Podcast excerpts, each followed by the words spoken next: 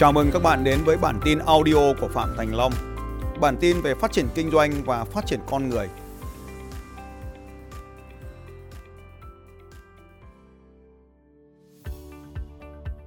Được sinh ra ở Hà Nội, ngay sau chiến tranh Việt Nam.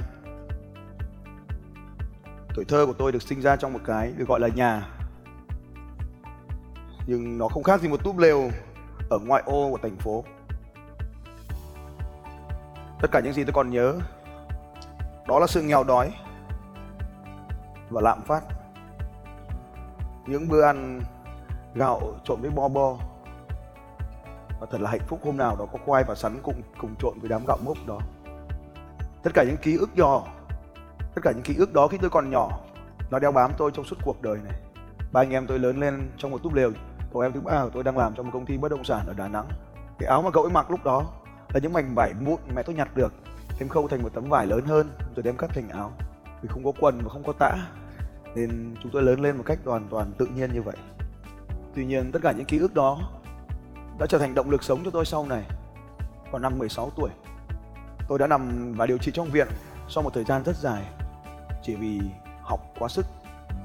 Và lúc đó, tôi quyết định rằng mình phải thay đổi. Và chính sự thay đổi này đã tạo ra sự đột phá trong cuộc đời của tôi và trong một vài giây phút tới, hãy cố gắng ghi nó xuống. Sự thay đổi lớn nhất trong tôi đó chính là thay đổi về sức khỏe.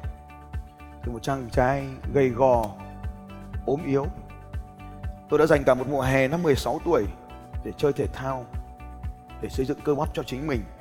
Và tôi sau này tôi nhận ra rằng sức khỏe chính là nền tảng để tạo ra những thứ mà tôi có. Tốt nghiệp đại học với tấm bằng đại học luật, tôi sẽ trở thành một luật sư và đó là 15 sai lầm lớn nhất trong cuộc đời của tôi. Sử dụng những kiến thức chuyên ngành được đào tạo trong trường đại học luật và sau đó 2 năm học nghề, 2 năm thực hành nghề. Gần 10 năm như vậy thì trở thành một luật sư.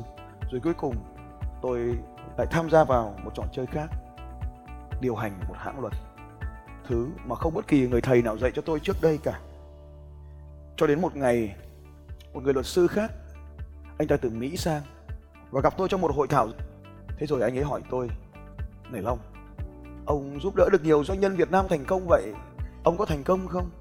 Lúc đó, hơn 34 ngàn lượt doanh nhân đã được tôi tư vấn trong lĩnh vực luật kinh doanh và luật sở hữu trí tuệ. Tôi là một sao vàng đất Việt năm 2006 và 2008 top 5 luật sư xuất sắc nhất của năm 2010 và 2012 nhưng rồi anh ấy hỏi tôi này Long, ông có thành công không? Tôi không suy do dự và suy nghĩ và trả lời rằng, tôi thành công chứ và nhìn vào những luật sư đồng nghiệp, nhìn vào những người bạn học của tôi lúc đó. Tôi thấy mình thật sự xuất sắc. Nhưng rồi, ông ấy hỏi tôi, này, ông thành công thế? Ông có một triệu đô la không? Im lặng. Và sự xấu hổ lan tròn trong khắp cơ thể của tôi.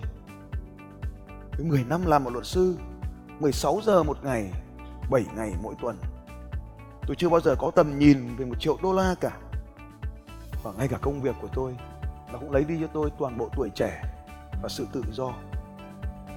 Đó chính là những điều mà tôi mong muốn, nhưng tôi lại vứt nó đi để đuổi theo một thứ khác, trở thành ông chủ của một hãng luật. Và mất hết tự do, tuổi trẻ cũng chẳng có đổi một triệu đô la nào cả. Thay đổi.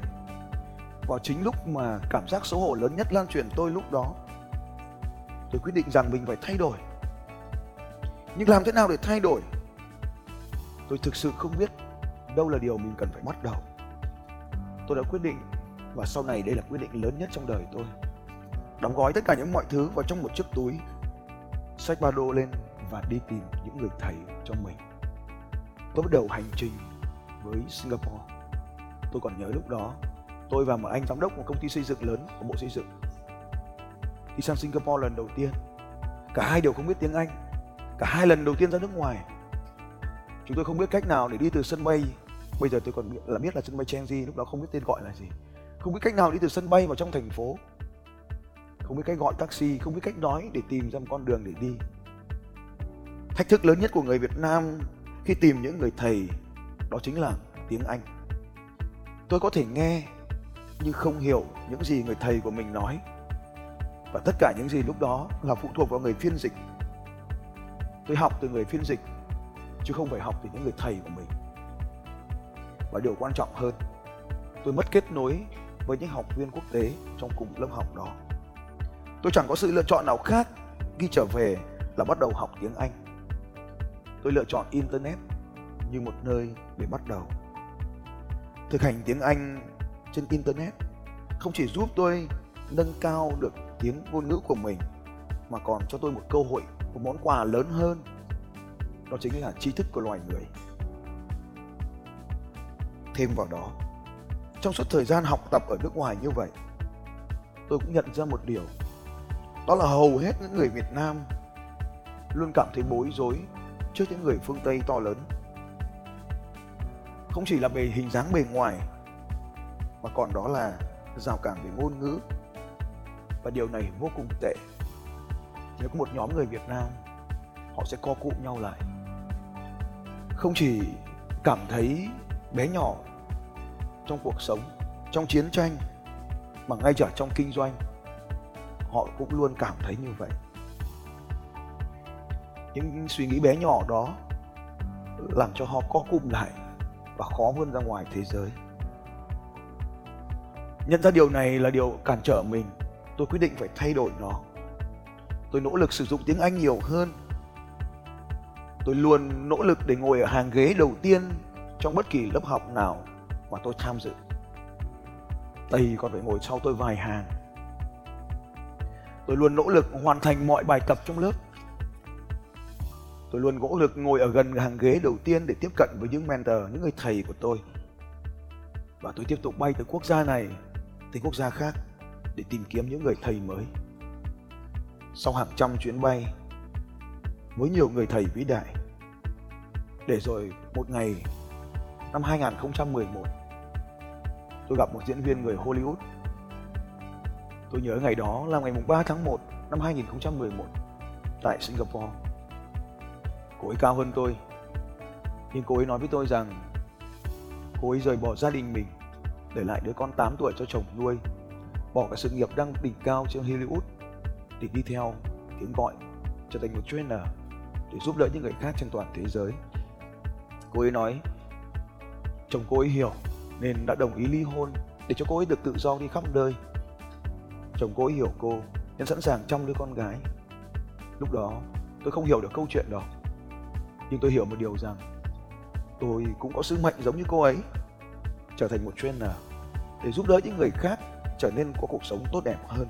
Lúc đó tiếng anh của tôi chưa giỏi, nhưng tôi nói một phần và cô ấy có thể hiểu.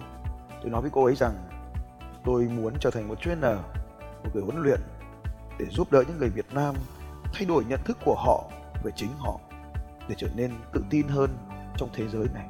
Tôi gọi chương trình huấn luyện này có tên gọi là Zero to Hero, từ số 0 để trở thành anh hùng. 2011 tôi vẫn chưa biết bắt đầu ra sao, chưa biết làm gì tôi chỉ biết rằng mình phải trở thành một chuyên trainer tôi vẽ xuống bức tranh một cái sân vận động một cái thủ môn một cái chấm phạt đền và tôi ở đó trên chấm phạt đền với đám đông còn lại. 4 năm sau vào ngày 17, 18 tháng 5 năm 2015 tôi có chương trình huấn luyện đầu tiên của mình với gần 800 người tham dự. Tôi nghĩ là 2013 vào ngày 18 tháng 5 năm 2013 5 năm trước tôi bắt đầu chương trình huấn luyện đầu tiên của mình. Lúc đó đã là một chương trình lớn nhưng tôi vẫn tiếp tục học tập và phát triển. Ngày 3 tháng 1 năm 2015 chương trình đánh thức sự giàu có đầu tiên được ra đời.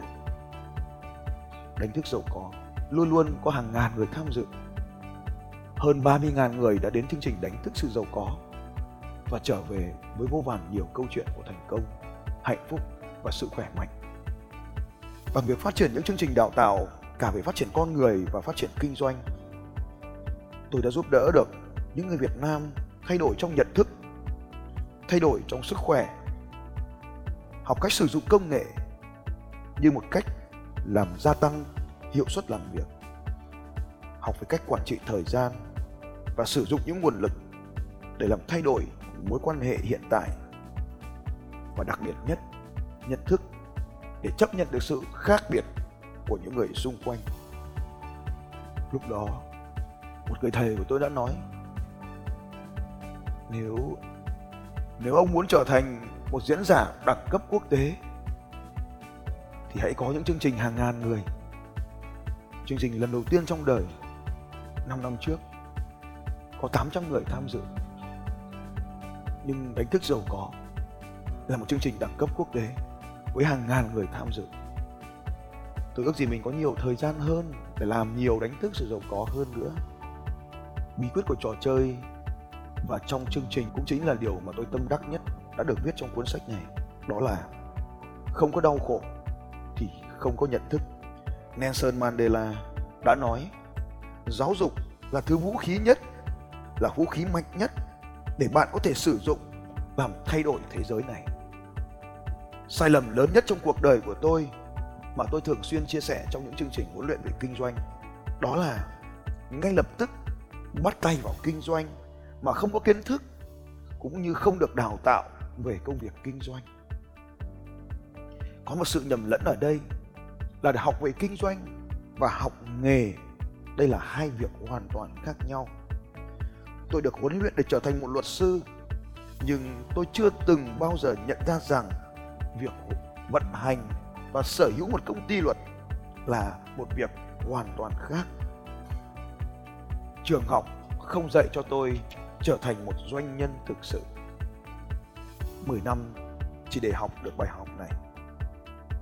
Vận hành một công ty đòi hỏi am hiểu và cân bằng giữa nhiều yếu tố. Và một vài sai lầm trong kinh doanh có thể làm sụp đổ cả đế chế của bạn để làm được điều này, bạn cần có một ai đó tạm gọi là người dẫn đường hay người thầy dạy bạn về kinh doanh. Sau 10 năm làm một luật sư, tư vấn và giúp đỡ hơn 30.000 lượt doanh nhân Việt Nam, tôi được chứng kiến vô vàn nhiều câu chuyện về thành công cũng như thất bại trong kinh doanh. Tôi cũng cung cấp hàng ngàn giải pháp cho các nhà doanh nghiệp. Nhưng đây chính là thời gian lớn nhất trong cuộc đời để tiếp nhận được tri thức về kinh doanh của tôi. Tất cả những kiến thức lớn này được đóng gói và chia sẻ với các học viên của tôi. Tôi gọi, tạm gọi nó là những công thức thành công. Và đây là những danh sách mà bạn cần phải làm để rút ngắn khoảng thời gian 10 năm này. Một danh sách để biến bất kỳ ai đó từ vô cùng thấp trở nên thành công. Nếu bạn đã sẵn sàng thì bây giờ là lúc rút cây bút chì và sẵn sàng ghi xuống những điều này. Một danh sách đã được đúc kết của tôi ở đây. Bút chì, không phải thứ bút khác. Một 10.000 bước chân mỗi ngày. 5 ngày mỗi tuần. Hai, ăn thức ăn chứa nhiều nước. Tên của nó là water rich food water rich food water rich food thức ăn chứa nhiều nước.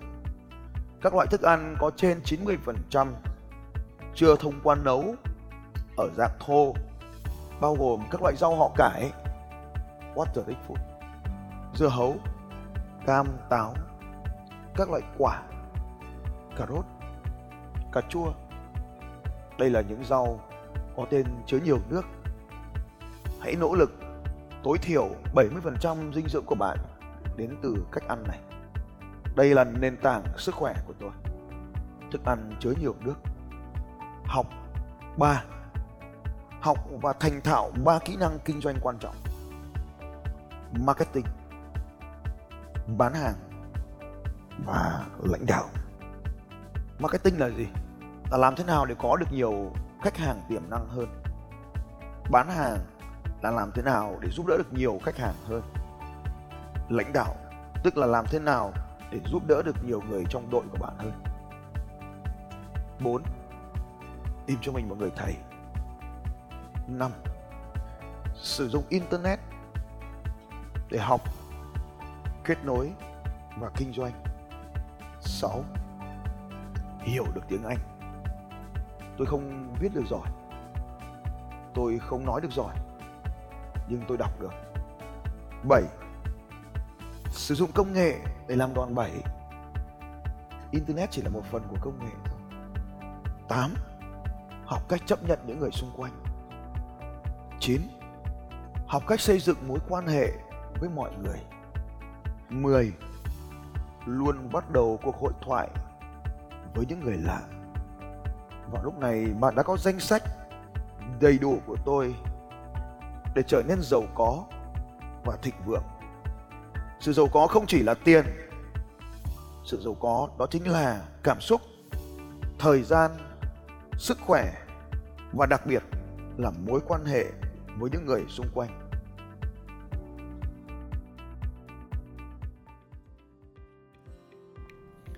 Xin chào các bạn và hẹn gặp lại các bạn vào bản tin audio tiếp theo của Phạm Thành Long vào 6 giờ sáng mai.